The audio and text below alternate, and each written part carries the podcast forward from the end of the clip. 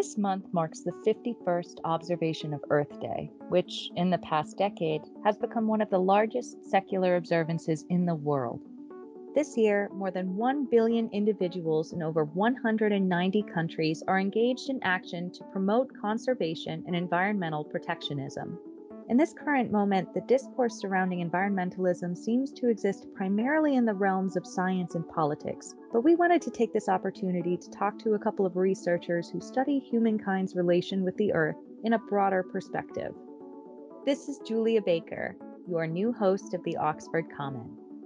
The academic fields of both environmental history and future studies originated in the late 1960s and early 1970s during the rise of the mainstream environmental movement.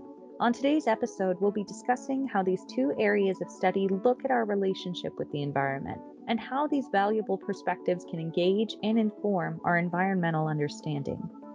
Our first guest, environmental historian Erin Stewart Mauldin, spoke with our new humanities correspondent Tom Willard from her home in Florida. Erin is assistant professor of history at the University of South Florida, St. Petersburg, and the author of Unredeemed Land, an environmental history of civil war and emancipation in the Cotton South, which is available now in paperback. Hello, uh, my name is Thomas Willard, and I'm the humanities correspondent for the Oxford Comment. I'm here today with uh, Erin Mauldin. Thank you very much for joining us on the Oxford Comments. Uh, could you quickly introduce yourself for us, please? Sure. Uh, I'm Dr. Erin Mauldin, and I'm an assistant professor of history at the University of South Florida, St. Petersburg campus. I have a book out with Oxford University Press. It's called Unredeemed Land An Environmental History of the Civil War and Emancipation in the Cotton South. Came out in 2018, but it just paperbacked, so buy it now. Um, and I'm excited to be here. Thank you so much for having me. Of course. So, could you uh, tell us a bit more about the history of environmental history, both its roots and the new directions that you see the field moving in? Sure. Uh, so, environmental history is one of the newest disciplines of history, and yet it's one of the oldest forms of storytelling. Um, in ancient times, when people lived very close to nature, uh, and lacked sort of the technology to control nature at the level that we do now. Um, you notice that their storytelling, their writing, even the laws that they use to govern themselves always put nature at the center. And many of the deities of ancient societies all around the world personified aspects of nature, like weather or crops or vegetation or the hunt, etc. And if you upset these deities, right, that was the reason for natural disasters and large scale environmental change. Environmental history as a field, however, uh, did not actually coalesce around any sort of uniform orientation until the 1960s and 1970s, when mainstream environmentalism uh, sort of propelled people to not only act out in protests or you know demand new legislation at the state level across the world but also in their academic work. And so environmental history combines a lot of different aspects of academic pursuits around the world including the annales school in france sort of the subaltern studies of the global south as well as agricultural and ecological perspectives of Western institutions. And they all sort of came together really in the 1970s. And since then, environmental history has been the fastest growing subfield of history. Um, and we have organizations all around the world and grad programs now specifically for environmental history. So, still growing and sort of finding new ways to speak to new audiences it's, it's really interesting to hear about the kind of expansion of the field and, and how it's developing, especially with, as you mentioned, uh, grad programs and that kind of thing. So, what key moments in environmental history uh, would you say inform our current understanding of our relationship with the Earth? So, people have interacted with the environment in ways that they recognize as harmful to the environment for as long as people have existed.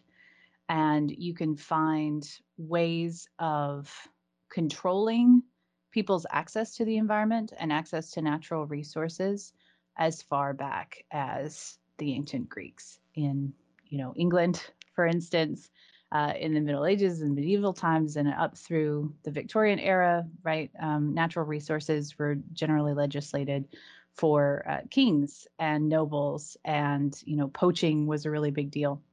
So there are lots of examples from around the world, but I would say the big moments for paradigm shifts in the way we interact with the environment would be colonization on a large scale. Uh, first, the wave in the 15th, 16th, and 17th centuries that sent Europeans out across the world, but mostly in the Western Hemisphere, and the discovery of new societies and new species fundamentally reshaped sort of ways of knowing during the Enlightenment because so much of the ancient texts that governed people's understanding of the world were thrown into doubt when they found new species that were not in the Bible or new peoples that were not, you know, mentioned by the ancient Greeks, etc.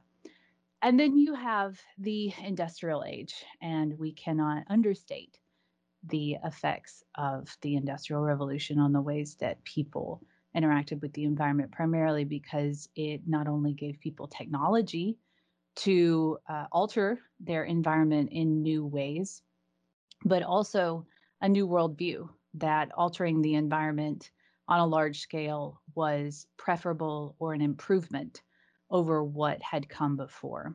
And so the erasure of indigenous peoples, the use of industrial technology to limit access of indigenous peoples to natural resources, the use of imperialism to shift the way that peoples across the world interacted with their environment.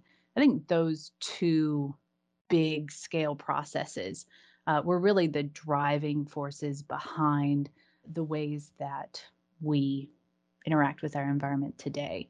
And of course, that accelerated after the world wars and in the 20th century, as during the Cold War, we added nuclear anxiety to that.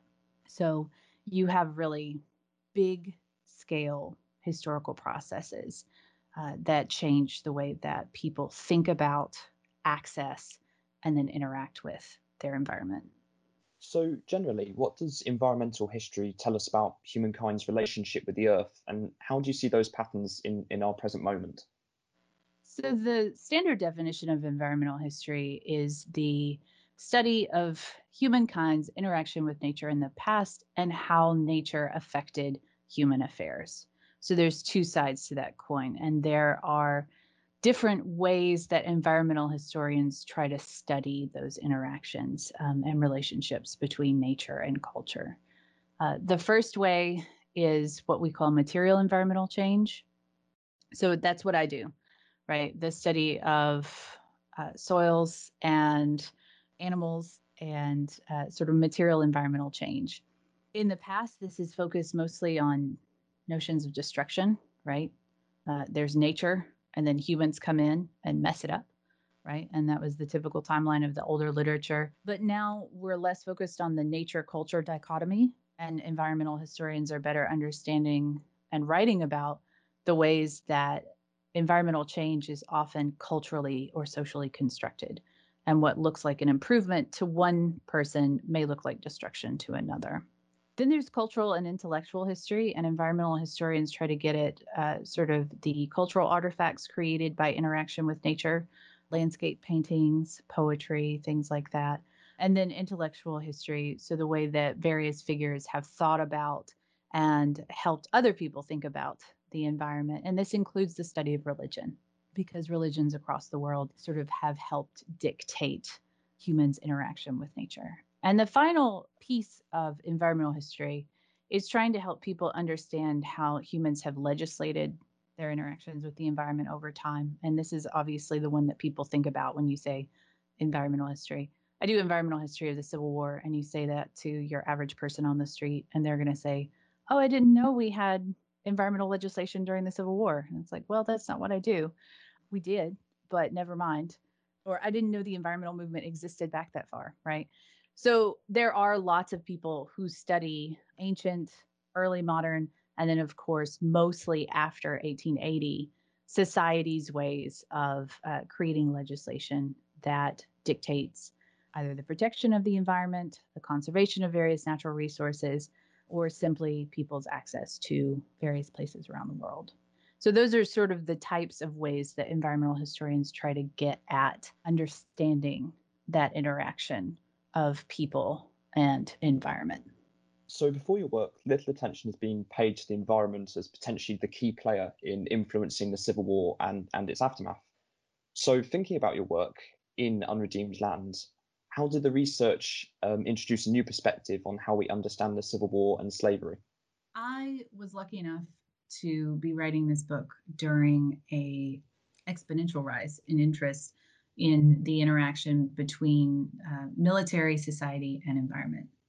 And uh, that interest among historians of all stripes affected the study of the Civil War.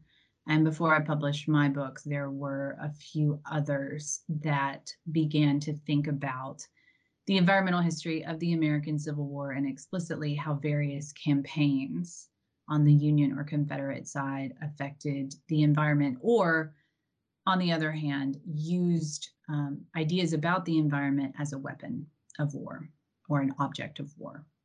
My book uh, tries to take that work and sort of look beyond the Civil War itself. For me, it's important to know the direct and indirect effects of Civil War militaries on the environment. But even more, I know that environmental change didn't stop being important in 1865. You know, lead it and surrender, and everybody was like, "Oh, well, that's that's done." You know, pre-war status quo, everything's fixed. And so, especially for uh, farmers and individuals, the fighting of a four year war on their land was naturally important for a long time after the Civil War. And so, what I try to do in this book is use the insights of the natural sciences, which is something common to uh, material environmental history. So, I look at soil science and dendrochronology and hydrology and my understanding of sort of forest succession uh, and other aspects of ecology to reread historical sources that we've been looking at for a long time, like Civil War soldiers' letters or farmers' journals or agricultural publications, and think, okay, what kind of environmental change is prompting these thoughts or these ideas? What's going on? in the background and how does thinking about the environmental changes of the Civil War era, the ecological legacies of the Civil War, how does that change our understanding of Reconstruction or emancipation? Thank you, thank you very much for that. And so, as a historian, obviously, it's important to look at how disciplines interact with each other and how they cross reference um, across subjects. So, funny, how do you see the discipline interacting and informing other fields of study that also study the environment? So, environmental history is one of the most explicitly interdisciplinary fields of history.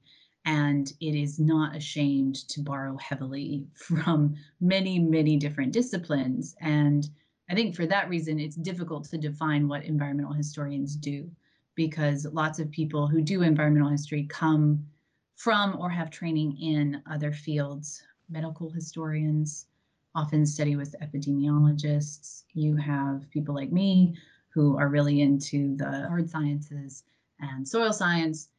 You have environmental sociology and you know historical geography is almost the same thing with a different methodological lens.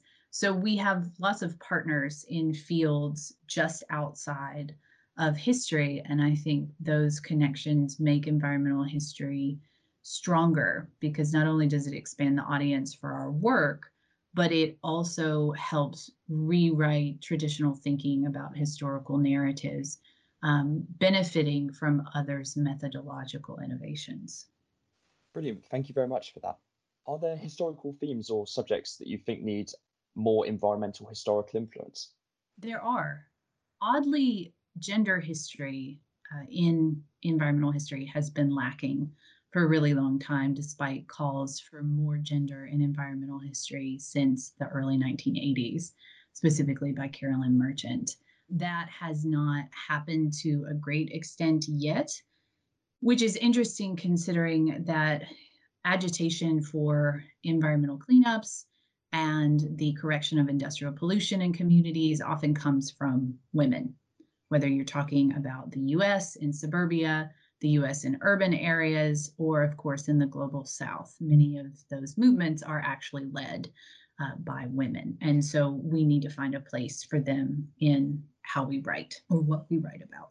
The other thing I'd say is needed, and there are a few people working on this, but there are informational obstacles. And that is that most of the world's food supply and agricultural systems and industrial systems are controlled by a handful of companies. These multinational corporations, like Nestle um, or Monsanto, and in a previous era, you know, Standard Oil or the United Fruit Company, these companies are enormously influential in shaping environments all over the world, often from corporate offices in the US, Britain, or Australia. And we need to pay more attention to that. My friend Bart Elmore wrote a great book about Coca Cola, and he's writing one about Monsanto. But of course, even through Freedom of Information Act requests, it's difficult to get access to some of these corporate records. And it's hard to track environmental change when you know a company is outsourcing a lot of the dirtiest parts of its business to places across the world. So there's a real need for interest in the history of capitalism more generally, but more specifically, businesses and labor practices and how that sort of changes the way that people interact with the environment. Thank you very much for that and for joining us um, on the Oxford Commons. All that remains to say is um, congratulations on the publication of your book in paperback. Thank you so much for having me, Tom. I had a good time. Thank you very much. For our second interview, we were excited to welcome all the way from Sydney, Australia, recent VSI podcast guest Jennifer Gidley, past president of the World Future Studies Federation and author of The Future, a very short introduction. Jennifer has recently designed a course for Ubiquity University on the environment and our global futures, topics she discussed with our new correspondent for the social sciences, Christine Scalora. My name is Christine Scalora. I'm the social science correspondent for the Oxford Comment, and I'm joined by Jennifer Gidley. Jennifer, can you tell us a bit about yourself? So, I'm Jennifer talking to you from Australia. I've been a futurist for over 20 years, drawing on my career initially as a psychologist and educator. So I'm more a social scientist than an environmental scientist, but I have a great passion for the environmental issues, particularly those of today. I was president of the World Future Studies Federation for eight years, which is a UNESCO and UN partner. And in that role, I presided over UNESCO funded projects in several developing countries working with young people and, and trying to empower them to realize they can create their own futures. So I worked with hundreds of the world's leading futurists. I'm currently an adjunct professor at the Institute for Sustainable Futures in Sydney, and I'm director of research at the Oceanic Research Institute. Our role is uh, regenerating the ocean. Thank you. Uh, can you tell us a bit about the field of future studies and how has our sense of the future changed over time? Okay, so the future studies field emerged as an academic field uh, around about the 60s and 70s. Prior to that, futures thinking, especially scenario planning, was in the early 20th century used largely by the US, Russia, Germany for their military and their war planning. A big shift occurred when, in, uh, in the 60s and early 70s, a group of people who were already at the time very conscious of looming environmental issues founded the World Future Studies Federation. Their interest was to democratize futures thinking. So they were aware of all this war planning and that the futures methodologies were being used for that. And they wanted to bring these futures methodologies and ways of thinking about the long term out into the world.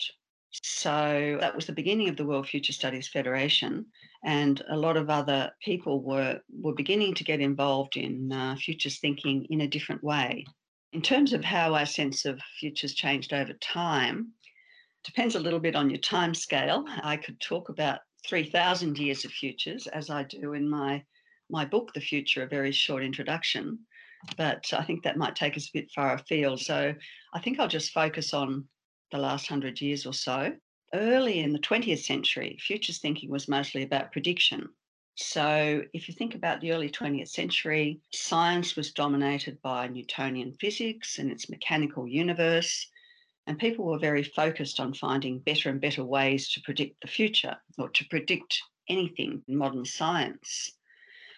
Then we had quantum physics and Einstein's relativity, and these actually turned the concept of time on its head. All of a sudden, linear time, the idea that there was a past, present, and future, became unraveled by the notion of Einstein's relativity. And the idea that there was one future was, was really thrown out by quantum physics. So it took until the early 60s for futurists to realize that there's no one future. The, the people working in futures at that time in the, in the 60s and 70s suddenly realized that there was multiple futures that there are many futures as there are people. So I also talk more about this in my chapter, The Future Multiplied, chapter two of my book, The Future. So the, the consequence of this change in thinking to shift from one future to multiple futures is that if there's no one future, then it really cannot be predicted. So there was a sort of parallel realization that prediction, which is one of the approaches to future studies, was really just one approach. And there are several other approaches to creating the future. I talk about in my work five main approaches predictive, critical futures, which really draws on critical theory and looks at things like whose future are we talking about and where does the power lie. The third one is cultural futures, which is really a kind of multicultural perspective so there is the mainstream approach to futures, and then there is uh, what do other cultures think? What do women think? What do youth think? What do elders think about the future? The fourth approach is, I call it participatory futures. And that's all about how do we empower people to take back their agency and to realize that they have actual power in creating their own futures. And the fifth approach is integral futures, which is a very integrated, holistic approach which incorporates any and all of, of methodologies and approaches that people want to use. And that's primarily the approach that, that I use. So, can you talk about the development of environmental futurism, particularly since the 60s and 70s, and how has futurism engaged with the question of the environment throughout its history? Sure. Well, I'd say that there's there's really no subfield of environmental futures within the future studies field. We also tend to avoid the term futurism in, in the field because of its association with the far right radical art movement in Italy in the early 20th century. So that's just a bit of an aside. What I would say is the future studies field today is not especially known for its work in relation to environmental challenges or even the climate change crisis. Personally, I find that a bit disappointing because while I was president of the World Future Studies Federation, I worked very hard to raise the issues about our climate crisis. I've written some articles about this issue, and I think personally this is the greatest challenge we have today. And uh, I'd like to see more futurists working on the climate and environmental challenges. Uh, there is an article that I wrote. It's called Understanding the Breadth of Future Studies Through a Dialogue with Climate Change, which is very much what we're we're talking about today. I wrote that in 2016 and it was published in the World Futures Review. So for me, it's quite ironic that futurists today are not so interested in or not so focused on, on environmental issues because many of the early future scholars were very much focused on this. In fact, they were so far ahead of their time about the climate issues and the, the problems with exponential growth in the 60s and 70s there was a strong crossover between people involved in the in the federation the founders of the club of rome and some of the seminal books that were raising awareness about the environment. I'll just mention a few of these key books. Silent spring was written by rachel carson in 1962 and really that spawned the beginnings of the environmental movement. The population bomb by paul ehrlich in 1968 was very much about the concern about the rising population would, uh, you know, decimate the resources of the earth. Future Shock by Alvin Toffler was in 1970. The Limits to Growth by Dennis and Donella Meadows in 72. That was actually commissioned by the Club of Rome. So these seminal books linked futures thinking or long term thinking with the looming environmental crisis. But in a sense, uh, what I see is as the environmental crises have worsened, there seem to be even less future scholars engaged in environmental work.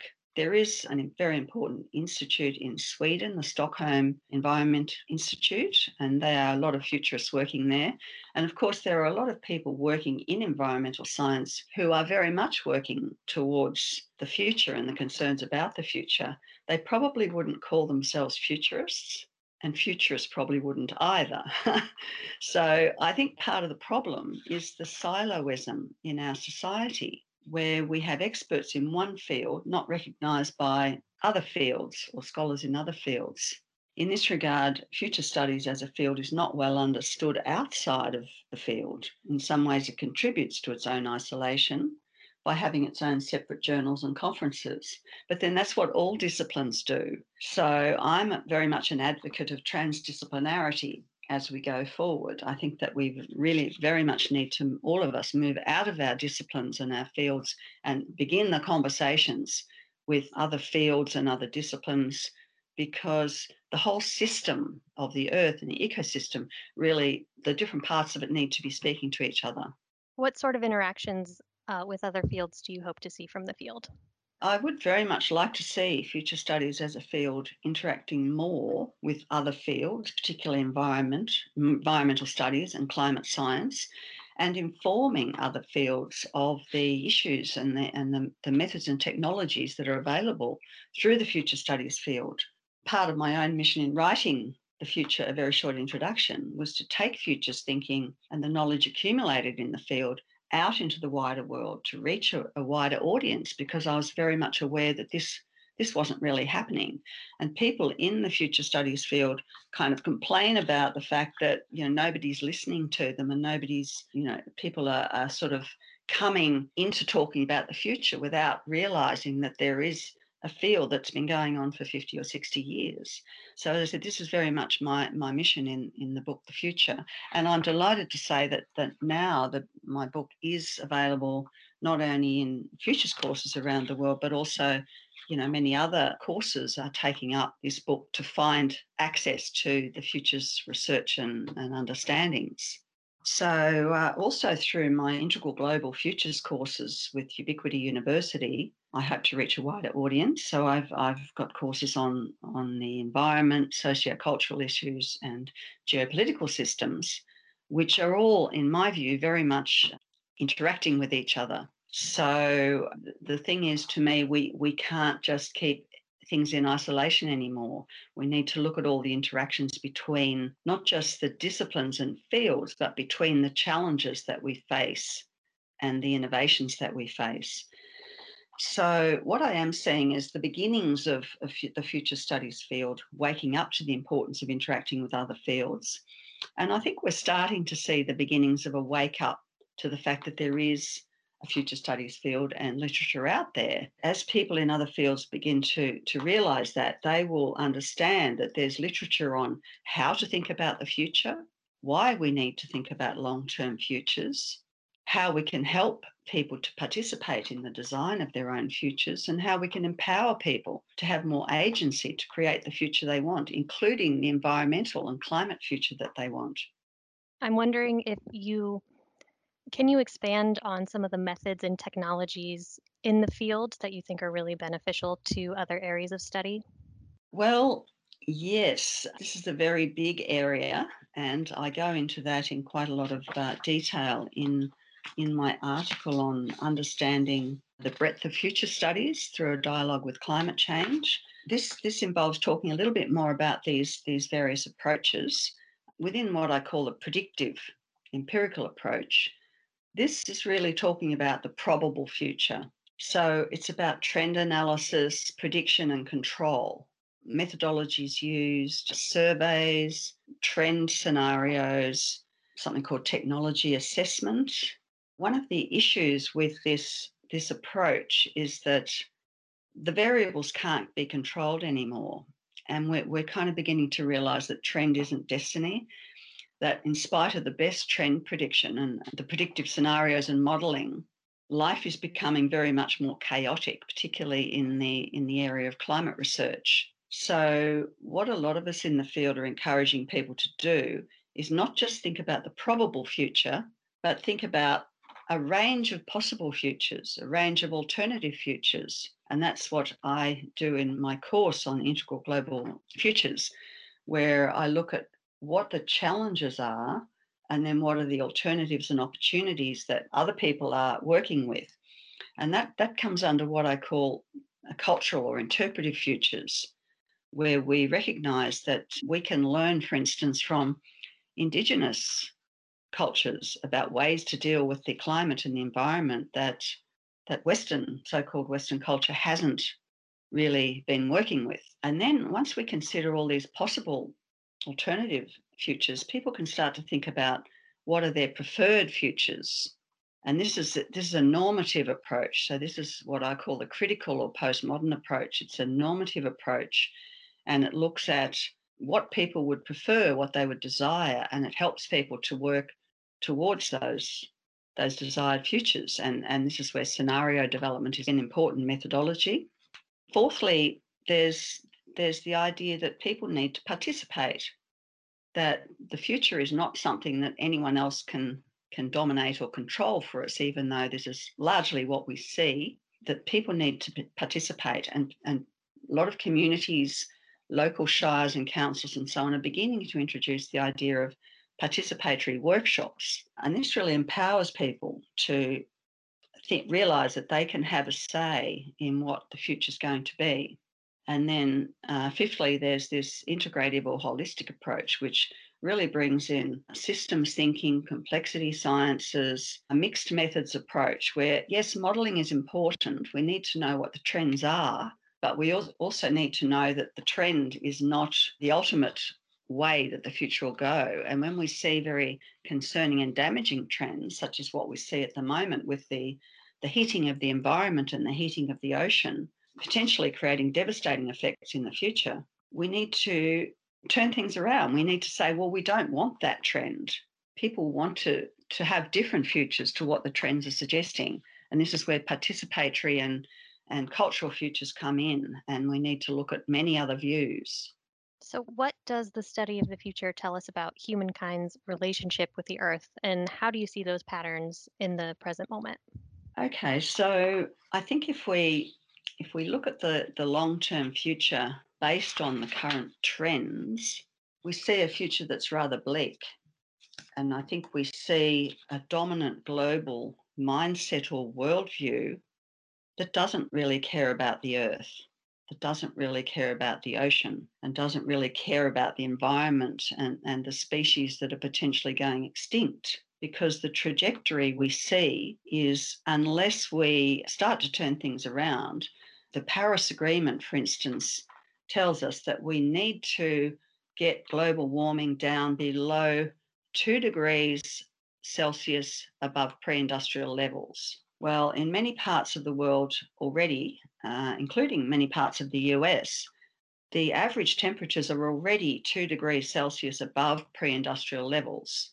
And this is very disturbing. And this is why we're seeing increasingly extreme floods and wildfires, the death and bleaching of coral reefs. We're seeing floods already before sea level, significant sea level rise. We're already seeing floods that are getting people, people are having, having to move from their houses in, in the east coast of, of the US. And, and we can see potentially see mass migration on a scale not seen for 10,000 years. And yet, we are not seeing sufficient reduction in carbon emissions. We're seeing that the, the coal and the oil companies that, that control all of this still having a very strong influence on, on politics. So we're, what we're seeing, I think, is, is a dominant mindset and, and a dominant governance of the earth, which doesn't really care about the earth, which takes a short-term view and says, well, as long as we're making plenty of money, what does it really matter? There are two futurist perspectives that I'll introduce here. One is, is called Malthusian, and this is very much a doomsday future. So this has um, come from um, couple of hundred years ago when Malthus wrote a book about the population explosion that he predicted. This is where people like Paul Ehrlich have, have come from, talking about the population bomb. So that idea is that we're really going to have a doomsday future and, and there's not much we can do about it, so just get used to it. The other contrasting view is from the cornucopians, who are the, the cornucopia is the horn of plenty. And the cornucopians are really, uh, I would call them techno utopians. They think that technology can fix everything. So let's not worry about the earth. Let's not worry about what's happening let's not reduce emissions or be concerned about the damage that we're doing to the earth because technology can just fix it. We can geoengineer anything. And Silicon Valley is kind of a hub of, of what I call technotopians. The Singularity University, for instance, is focused on technology fixes for the world's problems. But they see the future as living in satellite cities or moving to Mars rather than focusing on what we can do about Earth. In my view, this is pure science fiction. If we can't fix the Earth, how are we going to focus on a living civilization on Mars? So I take a middle view. I'm, I'm not a doomsdayer, but I don't think technology can fix everything. I think we have very serious problems with the climate issues. But I believe there's plenty we can do about it here on Earth, and we need to start moving in this direction very, very urgently. You've talked about how scholars and researchers can really benefit from futures thinking and future studies. How does that apply to the rest of us, the non-scholars out there? Well, look, I'll I'll just I'll just mention that although I said that I think the climate crisis is definitely the the biggest crisis that we have to face in the future. In in my book, The Future VSI, I, I mention three grand global challenges, and climate crisis is one of them. And I'll just mention the other two because they're very interwoven as far as I am concerned. The first one is rapid urbanization. We now have more than 50% of the world's population living in cities. And that's really grown quite exponentially in the 20th century and continuing to do so, where the so called developing nations that were not industrialized 50 years ago are in a great rush to become industrialized. And, you know, within another 20 years, we're probably going to have about 65% of the population urbanized. And this causes loss of agricultural land and food shortages. However, this can all be turned around by creating ecological cities, creative, smart, and networked cities. So there needs to be a shift to what's called new urbanism. The old, old urbanisation was driven by industrialisation and globalisation. The new urbanism is, is driven by the idea of creativity and ecological awareness. So this is an important turnaround. The second global challenge, grand global challenge, is education, because at present we're still, education is still dominated by the factory model or the industrial era model, which trains children for jobs that won't exist in the future. New kind of education, an evolutionary or post industrial futures of education, would include broad literacies such as climate literacy, ocean literacy, ecological sensibility, and futures thinking. So really, to put it simply, unless we're educating children to understand the issues that we have and to be literate about these problems and to have an ecological sensibility, the next generation will will not be able to help, you know, any more than the current generation. So the, the, the climate crisis is really very much interwoven with these issues of urbanisation and, and education. And essentially, I would say that in the 21st century, with the challenges we face, we need a complete overhaul of all our operating systems, our thinking, our education, the way we're urbanising, the way we do economics. I suppose, in summary, we must redesign all our operating systems to completely overhaul everything in order to meet the crises that we face. So it sounds like we could all kind of benefit from learning how to do some futures thinking and future studies? I think definitely everybody could benefit from taking a long term view and applying this long term thinking and some of the methodologies to all of the crises that we're facing, particularly the climate crisis. Thank you so much for your time and sharing all this really interesting information with us. Well, thank you. I've, I've very much enjoyed the conversation and, and thank you for listening. We want to thank our guests, Erin Stewart Mauldin, author of Unredeemed Land, and Jennifer Gidley, author of The Future, A Very Short Introduction.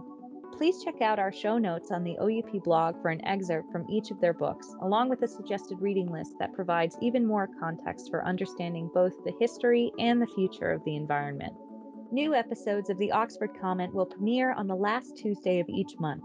Be sure to follow OUP Academic on Facebook, Twitter, SoundCloud, and YouTube to stay up to date on upcoming podcast episodes. While you're at it, Please do subscribe to the Oxford Comment wherever you regularly listen to podcasts, including Apple Podcasts, Google Podcasts, Spotify, and Stitcher.